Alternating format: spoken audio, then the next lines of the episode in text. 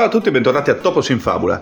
Questa settimana parliamo di un adattamento Netflix. Non lo facciamo spesso perché di solito gli adattamenti Netflix fanno cagare, per usare un eufemismo. Anche se, come insegna Anton Ego, la triste realtà a cui ci dobbiamo rassegnare è che nel grande disegno delle cose anche l'opera più mediocre ha molta più anima del nostro giudizio che la definisce tale. In questo caso, invece, abbiamo a che fare con un miracolo. Si tratta della trasposizione anime di uno dei manga più famosi della storia, almeno per chi è appassionato di manga, ovviamente. Oggi parliamo di Pluto, che come vedremo non c'entra niente col cane di Topolino, ma prima, come sempre, sigla!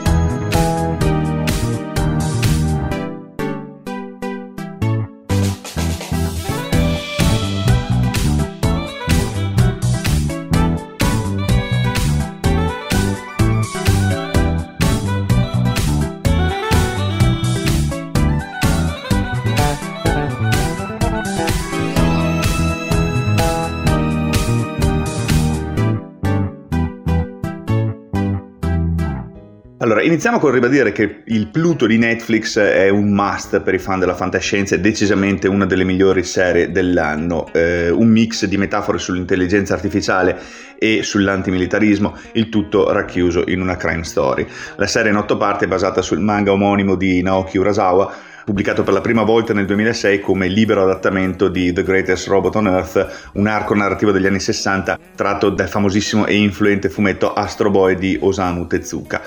La fama del suo materiale originale implica una certa aspettativa legata a Pluto fin dall'inizio, in aggiunta al fatto che la serie è prodotta dal ehm, nuovo studio M2 di Masao Maruyama. Maruyama ha precedentemente fondato due bombe come Mappa e Madhouse. L'anime è ambientato in una versione futuristica del nostro mondo in cui gli esseri umani hanno imparato a vivere senza problemi accanto ai robot. La storia inizia quando un aggressore eh, sconosciuto inizia ad eliminare sette dei robot più potenti del mondo insieme agli esseri umani che hanno svolto un ruolo chiave nel sostenere la parità di diritti per l'intelligenza artificiale. Ma eh, quello che rende Pluto una storia così avvincente è che come tutta la grande fantascienza è fondamentalmente una storia di robot che parla di persone e non di macchine metà della narrazione segue il um, famoso detective robot Gesicht eh, mentre indaga sul uh, caso e scopre una cospirazione più profonda al suo interno, mentre l'altra eh, segue il supereroe con sembianze di bambino Atom, che in pratica è una versione moderna di Astro Boy, e il suo custode, il professor Ochanomizu. Atom e Gesicht, eh, tra l'altro, fanno parte di quei sette famosi robot che potrebbero o meno essere sulla lista dell'assassino. Sebbene il cuore della storia del crimine rappresenti la struttura di Pluto, gran parte delle otto ore dello spettacolo sono formate da conversazioni e momenti tranquilli tra i robot e i loro compagni umani. Ciascuno dei robot che incontriamo ci offre uno sguardo eh, su diversi modi di vivere e, e Pluto è magistrale nel modo in cui bilancia tutti questi diversi personaggi, introducendo costantemente nuove prospettive e idee in ogni episodio. Nel primo episodio, ad esempio, passiamo dalla crime story ad una mini storia di più di 20 minuti in un tranquillo castello scozzese con un ex compositore burbero in sedia a rotelle e il suo nuovo maggiordomo North Number 2, un robot ehm, militare dismesso inviato per aiutarlo nelle faccende di casa e per fargli compagnia. La loro breve compagnia per l'appunto cattura perfettamente il tono della serie mentre il robot esprime il suo desiderio di imparare a suonare il pianoforte e aiuta il compositore a ricordare melodie sepolte nel suo subconscio, il tutto superando i pregiudizi di quest'ultimo. Oltre a questi grandi momenti tematici, Pluto è anche pieno di scene minori in cui le persone discutono di come sia sempre più difficile distinguere le persone dai robot. Porte e ingressi speciali progettati per esseri umani e robot vengono facilmente ingannati, le persone si meravigliano di fronte ai ristoranti pieni di clienti robotici e i robot bambini pongono domande eticamente difficili a tutti i soggetti coinvolti. Pluto è in grado di elevarsi al di sopra di questi concetti e cliché più volte battuti nel corso della storia della fantascienza per mostrare persone e personalità alle prese con grandi idee universali, dal modo in cui i corpi potrebbero essere modificati per adattarsi a scopi diversi al modo in cui individui specifici finiscono per essere sfruttati e strumentalizzati. In questo modo Pluto opera nel mondo dell'allegoria e della metafora, non è eccessivamente interessato a domande del tipo cosa faremmo se esistessero robot super intelligenti, ma, ma piuttosto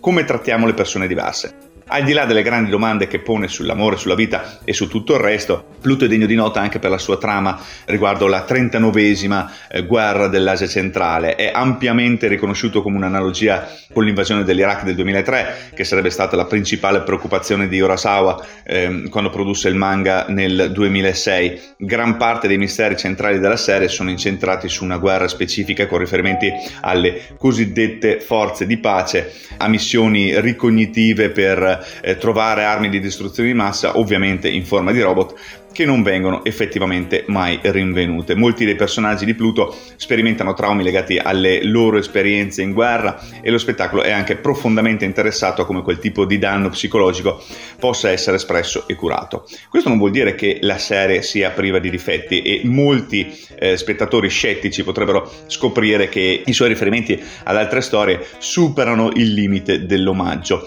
Non si tratta solo di fantascienza, anche qui con gli elementi del romanzo poliziesco di Pluto che sembrano molto molto ispirati sia al Silenzio degli Innocenti eh, che ai successivi film su Hannibal Lecter, nella figura di Bravo 1589, il primo robot ad aver mai ucciso consciamente un essere umano e figura centrale anche se nell'ombra di questa storia. L'animazione e il ritmo generale potrebbero anche far storcere il naso agli spettatori che hanno familiarità col manga di Urasawa. Adattare un, un racconto così popolare sarà sempre oggetto di paragoni diretti, soprattutto quando molti dei momenti della serie sono eh, ricreazioni di tavole iconiche. In pratica l'uso da parte parte dell'anime dell'animazione 3D generata dal computer potrebbe essere difficile da digerire per alcuni fan. Gli sfondi sono spesso chiaramente riempiti con animazioni che conferiscono alle scene un effetto sfocato, mentre le scene di paesaggi più grandi, di città e terreni agricoli sembrano meno vivi di quanto ci si aspetterebbe. Questo è ulteriormente evidenziato dal fatto che l'animazione della serie brilla davvero nel design dei personaggi. La varietà unica di stili facciali di Urasawa è ricreata con amore e il lavoro con linee spesse e decise li distingue dagli ambienti ambienti più anonimi. Vale però anche la pena notare che gli otto episodi durano più o meno un'ora ciascuno e ognuno adatta all'incirca un singolo volume del materiale originale.